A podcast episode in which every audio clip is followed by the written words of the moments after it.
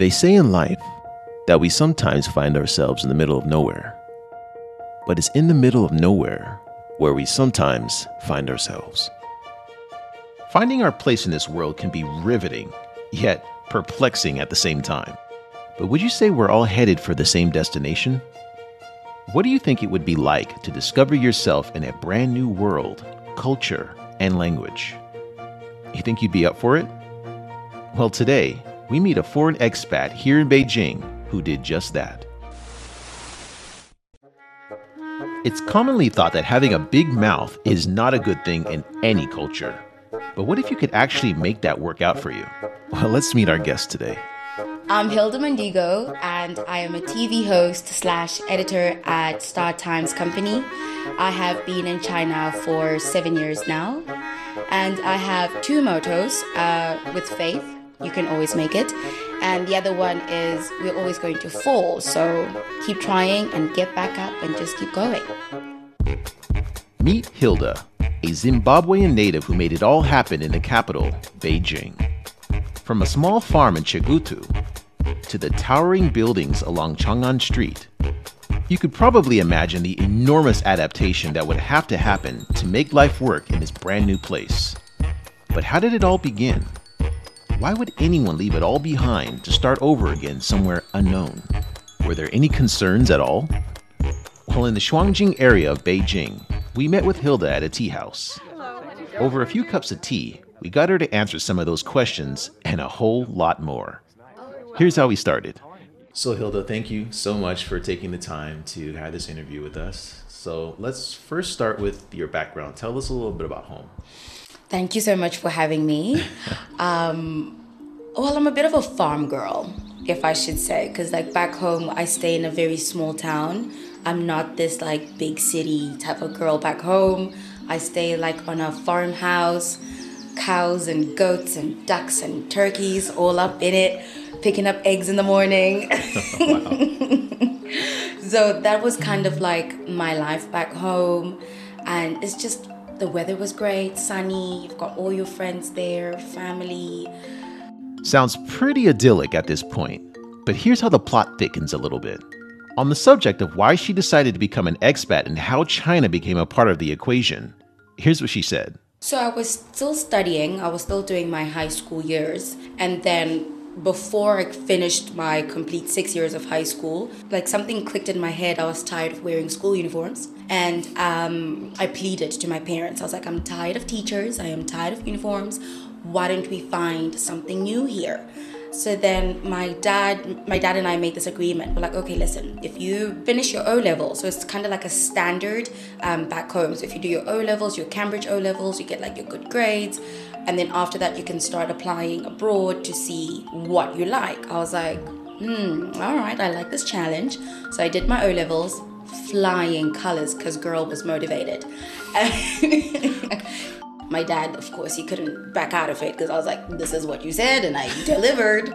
Um, hello. So then we quickly applied to different countries. But I remember we were in geography, and our teacher and his wife, they didn't have any kids, and they traveled around the world. But he would always mention China, China this, China that, China is forward, China, China. I'm like, what is it about China? Like, it kind of clicked. And then that's when I was like, China this is my time. Really? yeah. It seems like all her father had to do was give Hilda the right challenge, and voila. But not too much convincing was needed to be captivated by China's many charms. Home to one of the oldest known civilizations on Earth, China is renowned for having the world's largest population by territory with 1.4 billion people, and also its uniquely sophisticated culture. The country has developed at record speed to become the second largest economy in the world and holds innumerable attractions for visitors to explore. But for those who might have missed the memo on all this, relocating here would still be a huge obstacle. In Hilda's case, it wasn't her that needed much persuasion. Now, the family, on the other hand, that was a completely different story.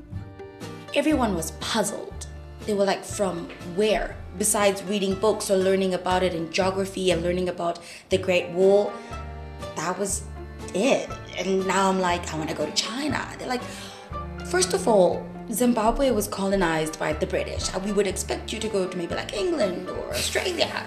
They speak English. China, girl, you know nothing about China, their language, their food, their culture. This is a big change. I was like, I am ready.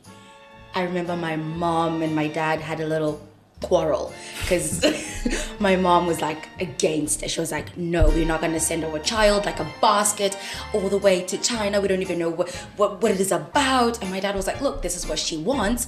Why don't we just give her the independence to just go ahead and fly? And keep in mind, I'm like really young here, like uh, really young. So then, like, of course. What, what age would you were you in during this time frame? Ooh, 17. Okay. so my mom had very strong instincts like no we don't want this. And then finally my dad and i won.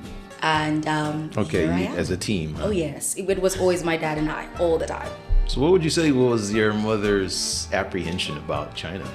She was mostly scared about okay so I, I come from a very strong christian background and usually in movies they usually show um, the dragon dances when china is celebrating chinese new year.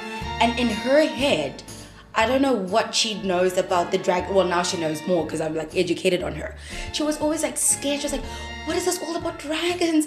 I am scared. Like i'm like mom it's not it, it's not even like that. Like can you just relax a little bit? And also the fact that the food she was scared that maybe i was not gonna like gel well with the food and the culture and just me being miles and miles and miles away Those might be some valid concerns for anyone, especially parents. But what was Hilda's thought process in all of this, and was there a connection to the country at all?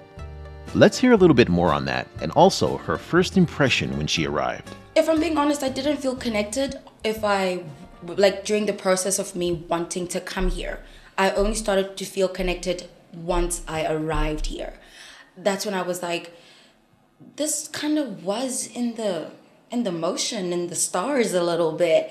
Because you know when you, you got here like it's the people the food the culture and how once you get to know more of have chinese friends and you start to talk about their family dynamics their culture and how everything is done respect and taking care of your elders all of that it kind of makes sense and how my upbringing was when I was growing up. So once I got here, that's when I actually started to feel connected with China. But prior, no, I had no emotion, nothing. I just wanted to get out of there.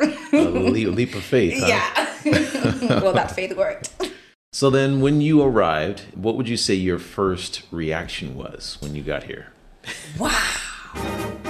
That, is literally it. Yeah, yeah. Wow. And, and then, how did it change over the years, if it has? Oh boy. My first reaction. All right. So I hope the people back home don't eat me because of this. So back home in Zimbabwe, we suffer a lot from load shedding, power cuts, electricity is just like always like on and off. It's never constant. So I come here, everything is lit like a Christmas tree. Buildings, streets, chairs, doors, everything is like Christmas lights just blinking at you. I was like, oh my gosh, like you really feel like you are somewhere else here. Oh, I remember a few months ago, because now where I'm at, they have these like uh, robotic carts where like um, they just drive themselves and people like order food and they will just go off. These kinds of futuristic and majority of the things that they do and now you're here, you're experiencing it. You're not just like watching it on the news. So when like people see it, they're like, yeah, yeah, I bought it from it like two days ago. It's fine. It's okay. They're like, what? You guys have robots? I'm like, yeah, like in the shopping mall, whatever. Like, you just like talk to them. Girl, where? you just see them right there. But like, yeah, it's just something that's fun to just experience and know that everyone else might not be privileged to experience that and that you are lucky enough to experience that. Now, the funny part was um, my first train ride. Like in Zimbabwe, we don't have any like subway stations or any trains. We do, but I've never been on one. So I remember um, entering into line one subway station. Now, this was before I knew about rush hour. so I got in line one, it was very empty. So it was around 2 to 3 p.m., everyone is at work. And it was just such a vigorous, euphoric experience. I honestly thought, I was like, oh my gosh, this train is moving so fast. The, the sounds and the doors, everything was just so magical. I remember my friend, he had been here before, like for like two years now. He was just looking at me like, girl, relax. I like my face, my eyes, everything was just twinkling. I was like I was just seeing gold or something. That was it was the most I even still remember that feeling till this day. It was just an amazing feeling and I arrived here around this time, like spring, so like the weather was great. Oh, it was amazing. But then later on, I learned of rush hour. the boy, oh boy, did that feeling change real fast. Mm-hmm. Um, just like the crowding in subway stations, everyone is just trying to get where they're trying to get. There isn't a form of like personal then actually there wasn't any form of like personal space and keep in mind a girl is short i'm always and they've got bars i'm always like underneath people's armpits this is summertime yeah so i had to learn real fast to like adjust and maneuver and find my way through that muck of like rush hour you know when you go down the stairs and you just it's just it's like a sea. Yeah. I was like, what is this? You you stand in line. Three trains will pass by and they'll be full. They'll literally open. One person will like literally be at the edge of the door. I'm like, what, what's going on? But now we're so used to it. Like you know the times. Like you know, if you're like two minutes late, you're gonna catch that rush hour real quick and it's not nice it's not pleasant right. at all but i can say over the years i don't think the feeling the excitement has changed just yet it, it's still there an exciting and flabbergasting experience indeed over the past decade china has actually become a global leader in automation according to the international federation of robotics China is by far the biggest and fastest growing robot market in the world in terms of annual sales and operational stock. Apparently, there's never been such a dynamic rise in a short period of time in any other market. But for those of us who have had the opportunity to witness rush hour in the Beijing metro, you know exactly what Hilda's talking about. Speaking of public transportation, the total railway lines in China is over 146,000 kilometers, or 90,000 miles long, which happens to be the second longest railway network in the world. So, in other words, China's railway lines can loop around the globe three times. So, for commuters and travelers, getting around to every corner of the country is really convenient. Minus the crowds, of course. We've often heard that adjustment is a continuous process. As it was once famously said, the only real constant in life is change. Hilda, a foreign expat in China, continues to share with us her metamorphosis on several fronts. With regards to what has been her most memorable experiences while in the capital, here's what she said I've had so many, it's hard to pick. I've had so many. I would say um, top two was when I graduated and my mom and dad flew here for about a week. And finally, my mom came. So I was okay. like so excited for her to come here. And I booked a, a, hotel for her right in the Hutongs. So I was like, yes, experience the culture. But funny enough, she loved it because I was also busy running around. Oh, by the way, for those of you who have no idea what Hutongs actually are, the term hutong dates back to the 13th century, and they were simple communal living quarters built surrounding the Forbidden City when the capital was moved to the location of modern Beijing. These days, they're just traditional alleyways of the city. Just an FYI. All right, let's continue. Experience the culture. But funny enough, she loved it because I was also busy running around trying to sort of paperwork and everything. So I would just leave them in the hutongs and then they could just walk. So they've got shops there, this, that, and just hearing their feedback of what China was like, it was just a relief. I'm like, you see, I told you I'd be fine. You are fine. I'm fine. And just the whole celebration of me graduating, them coming. And then the second one was um, my two sisters came over. I hosted them and I flew them to Shanghai. We went to the aquarium. Those moments, it was just magical. So, what was some of the feedback that your parents felt? Because I remember, yeah, I mean, you explained very vividly that your mm. mother was afraid of the dragons and she was like, oh, this is not happening. But now, I mean, that she's been to China, what was some of the things that she said? She loved it. Yeah. She loved it. The food, the weather, because they came around also like summer, springish. Oh. So she was very, very happy. And she loved their breakfast. I was like, oh, look at you, ma'am. Um, so she was fond of the porridge, um, the shui jiaozi, the dumplings uh, in water. She loved that. And she loved the fact that, like, when she walked around, like, if they got lost, especially in the hutongs, you could find someone to communicate with.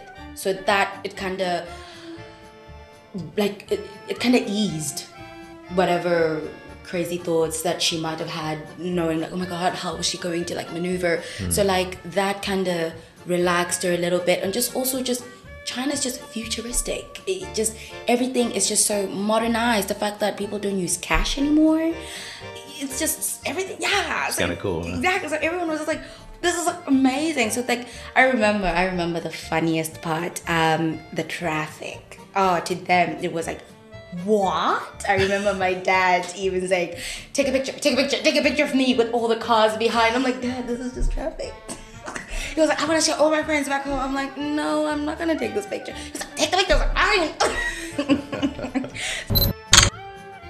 there's like so many cars piled up and just the fact that outside there are people, inside the subway there are people just walking around. There's just like a lot of people. Everyone is just busy. It's just things are moving constantly 24 hours a day. So mm. that to them, and also the safety here mm. that there is in China. Because sometimes I would call my mom around like 10 p.m. here. She's like, "Where are you? You're, it's dark." I'm like, "Yeah, I'm taking a jog outside."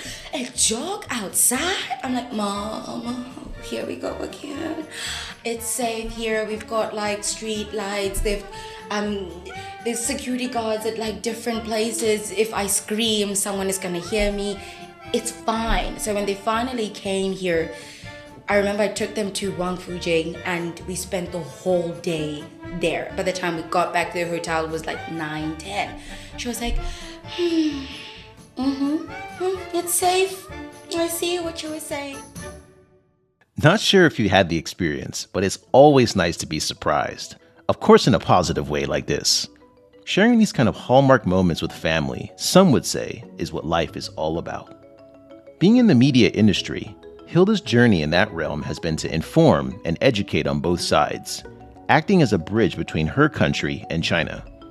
She also happens to be the host of a show in Beijing called The Big Mouth. And though the implications might be self explanatory, we talked about where the idea of the show came from and its purpose. Let's hear it. I actually didn't realize that my mouth was that big because now my directors were like, Hilda, we've got a pitch for you. Would you like to like take a listen? I was like, okay, cool. What is it about? And then they had the whole entire show. So now the only thing that we didn't have was the name. And then my friend was just like, what about the big mouth? And I was like, um, what you trying to say? I was like, girl, you loud. I was like, no, stop. I was like, yeah, you're always talking. It's like a radio over there. It's just like yibby yibby yabba yabba yabba yabba. Like you always know what is going on. And this just goes all the way back in like in school. I was just always talking. I'm just always like a chatterbox.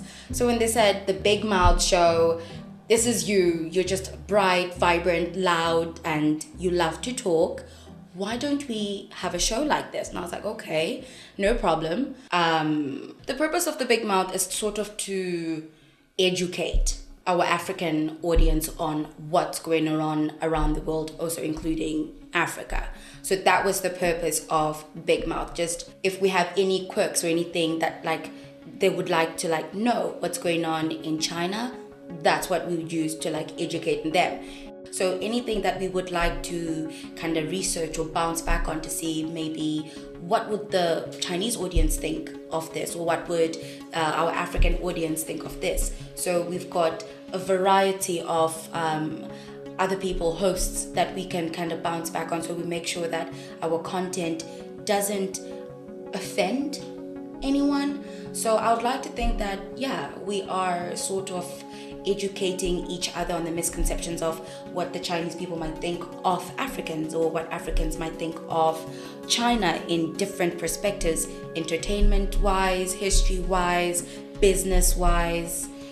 That's sort of like what we're kind of using that. So, like, usually on like special holidays like Chinese um, New Year, we always have a show on different platforms the news, sports, entertainment, makeup, anything like that. So we use that to kind of educate and get our own feel as from back home to mix it in together and just sort of bond the two together.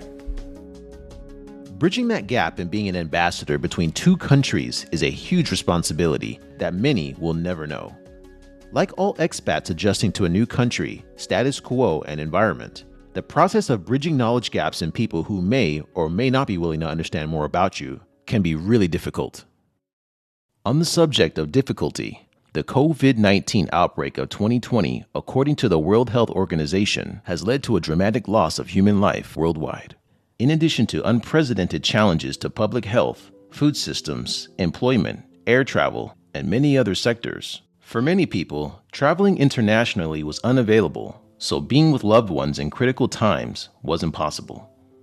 Like many that year and the following, Hilda experienced the loss of her father in 2021. Being unable to go home at his passing, she shares with us what it was like and how she got through. Just um, trying to wrap my head around the fact that he's not here or like if I need help with anything that he's not here and the fact that I couldn't fly back home for his funeral and the whole process had to be done online and network issues. I am here all alone. My sister is also in another place. My mom is the one that's back home with my little sister. So, that in itself, the fact that we couldn't even be together was the most painful part of it all. And the fact that now my job, as much as I loved it at this point, it kind of worked as a double edged sword because it's a place where I go to kind of like have fun because I love what I do. But also, when you're in front of the camera, you're required to just be happy and smile, and the show must go on. And even like after they'd given me time to grieve and mourn, a loss of a parent it's something that no one really prepares you because right. you just feel like you've lost a big chunk of yourself and now when you go back to work people will try to sympathize with you but they don't really realize that you also now are lost in a way. You don't really know what's going on with yourself. Mm. so being in the in front of the camera and smiling and laughing whilst you're hurting on the inside or like having a mental breakdown in the bathroom yeah just that whole entire process. Hilda mentioned how the loss of a parent is something that we can never really prepare for and you never really know how it'll hit you when that time comes. What we do know is that our parents continue to live on through us. In every place that we go, everything that we do, everyone that we touch, and every milestone that is achieved. On a lighter note, Hilda mentioned how her and her father were the same in terms of personality and competitiveness. But I didn't realize to what extreme that someone could take that will to win. So then I asked her what was the most outrageous thing she experienced here and nothing could prepare me for what came next. Here's what she said. um, this is coming like right after I just said my dad and I are the same. So we're very competitive people. Let me just give like a little backstory. So we're very competitive in everything that we do, which is kind of it could be problematic. And after this event, yeah, my mom was like, "Yeah, you girls, you need help." So it was so weird because we had gone outside of uh, the office to do like an outdoor shooting, and then everyone was like, um, "Yeah, let's all get in like cabs and go home." And I was like, "No, no, no, no, no, no! I just want to ride my bicycle and enjoy just the breeze on my face and just enjoy. It's just enjoy." And then everyone was like, "Okay, do you? I guess." So now I'm on this bicycle. I'm cycling to the subway station and this one guy, keep in mind, I do not even know him. That we've never met, I don't know him. He cycles past me. And then something in my head, something psycho in my head goes, he just overtook you, girl. Uh uh uh uh. So now I cycle faster and then I overtook him. And then I didn't know that he was also competitive. So now it became a thing. Like, it became an, yeah. It became an actual thing. So now we're like zooming past each other. Sometimes we're like cycle side by side, and then like we look at each other like, oh, who's gonna get this? So no, it's crazy. Even when I was telling my mom. So now we're cycling, we're cycling, we're cycling. So now I had overtook him because I think he stopped to, he dropped something. I was like, yes. So because we're racing to the subway station. So he dropped something. I was like, oh yes, it's not like This is just a random stranger. Random stranger, Jamal. This is, this is a local here. Yes. Okay. so now, um, now we get to the traffic light. This is like the last, the last lap. Like literally, the, the, I could see the subway station. I could see the finish line at this point. And then, so now I'm at the traffic light, and the one for like the pedestrians was amber, and I was like, "Girl, we can make it." Amber means slow down. It does not mean stop. So let's go. So now I gear up. Now I'm like really cycling. So now if I turn to the right, these are the cars that were coming this way. And then there was a Ferrari that was like right there. And this guy just revved his engine. And you know, those cars are loud. And that kind of startled me. I was like, oh my god, I'm gonna die now. And then I started to cycle even faster. And now mm, this guy, there was a scooter in front of me. His light was green in my head, I was like, sir, you've got exactly three seconds to move, or this is not gonna end well for the both of us. And then he didn't move, and I just went right at the back of his scooter wheel, and I flew. Like I, I just remember hearing myself, "Mama!" and I just like flew with the whole entire bicycle. His scooter was still standing. Like he was even shot because like the only thing, the impact that he had was like, Doof. and then he looked, and then he sees this girl flying, "Mama!" And I landed right on my face. Like I scraped part of my face. Lucky, thank goodness for masks. And then the mask kind of took majority of like the fall. And then the guy who was competing with, like he like sped up, and the guy on the scooter helped me up. the guy, he even said this to me. He was like, "You are crazy." I will never forget this. I will never forget this. So they helped me to like get up, and then um, I picked up my bicycle and I put it on the curb, and of course he won because he finally cycled to the subway, and I couldn't anymore because now I was traumatized. And then the scooter guy was like, "Are you okay?" The scooter guy was like really concerned. I was like, "Sir, I bumped into you." So he was like, "Are you okay?" I'm like, "I'm fine. I'm so sorry." He's like, "No, no, no, it's fine. Are you sure you're fine?" I was like, "I'm fine. I'm fine. I'm fine." So now I hadn't realized that my face was all messed up. Maybe that's why he was so concerned. And I was just like, okay. So now I was still in shock and I started laughing. I was like, oh, this was such a fun experience. And then I removed my mask and everything just changed because there was like blood stains on my mask. I was like, I have a shoot tomorrow morning. This is blood. What is going on? Now keep in mind I also don't like blood. That's why I'm not I didn't go into like med school regardless of the grades. So so I look and there's like blood on my mask. I'm like, oh my gosh, hold up, we have a shoot tomorrow. So I took out my phone I'm looking at my face. I've got like a, a graze under my eye, a big scar on my chin. I'm like, not even thinking that I've got wounds on my face. The first thing on my mind is, we have a shoot tomorrow morning. After that, I was like, let me just stop cycling because um, for the safety of my myself and others. Um, yeah, yeah. I would say so. wow. So it was so crazy. I remember even telling my mom the story. She was upset, and my dad just laughed. He just laughed because he got it. He understood it. wow. Talk about taking it too far. That experience showed a whole new spectrum of being driven, no pun intended. Lucky to have survived that eccentric experience, I asked Hilda about some of the things that she was most proud of in her journey here in China. Here's what she shared. I would say I'm most proud of the growth that I kind of went through in general because I came here at a, such a young age and just seeing the person that I have become now, I would say I'm very proud of this Hilda because the Hilda back then, yikes. Mm, yikes. so just like the growth and just me being here and what I'm most proud of is the work that I do because I love it and it's educational and knowing that my work is making a difference. How so? To someone. In terms of educating other people about different cultures and just mm, I remember there's this show that we did called The Bond and it was questions of China and Africa and the people that won were winning TVs and certain things just based off general knowledge and just like learning certain things.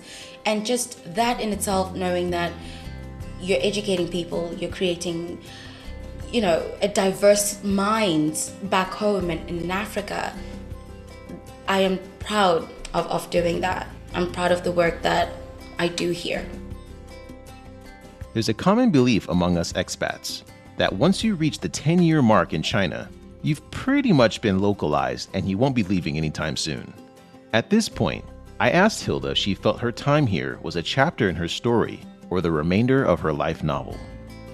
I then went on to ask her what she felt the motto of China has been for her. Here's what she said I would like to say it's a chapter. It's a very long chapter, but I would like to say this is this is a chapter. The big mouth has got a few more chapters to, to fill in, not knowing where just yet. so, yeah, this is definitely a chapter. My last question is a little difficult, but if you had to give a motto for China, what would it be? Oh, that's, um, I wouldn't say difficult. It's go big or go home. These guys, they go big or you go home. Everything they do is they just go big. I mean, for an instance, the Olympics they went big. I was like, wow. I've never been so impressed to be in China. I was like, yeah, guys, I'm in China. Yeah, we did that. Yeah, we did that. Everything they do, they just go big at it, as in the energy. If they're working hard towards something, it's a hundred. They just attack. If they're doing, they just always make sure they perfect everything. And go big or go home at this point. Yeah. Okay. Do you, do you, think you picked up that philosophy too while you were here? Oh yes. Oh yes. Like everything that I do, I'm like go big or go home. Like if we are not perfect, if we're not being the best at it, pack your bags. Otherwise, like what what are you doing? Why are you here if we are not going to just excel and be number one at it? I'd say there was no better quote to conclude our interview. For those who didn't get a chance to witness the Beijing 2022 Winter Olympics, the opening ceremony was a world shaking visual feast directed by renowned film producer Zhang Yimou. And just an FYI, some of his movies include The House of Flying Daggers and Hero with Jet Li. The ceremony utilized AI real time interaction, naked eye 3D, augmented reality, and digital imaging fused with Chinese aesthetics definitely a visual feast that put the world on notice. Go Big or Go Home is no doubt an ambiance that drives not only locals, but those of us who remain. Otherwise, as Hilda said, you may find yourself wondering what you're doing. I remember asking earlier if we were all headed in the same direction in life. But perhaps our destination isn't an actual place, and just maybe, it's really a different way of seeing things. And through that evolution, we can be motivated and elevated to our full potential. So, with that being said, I'd like to thank Hilda Mandigo for sharing with us her journey and I hope our listeners out there heard something meaningful, or at least entertaining.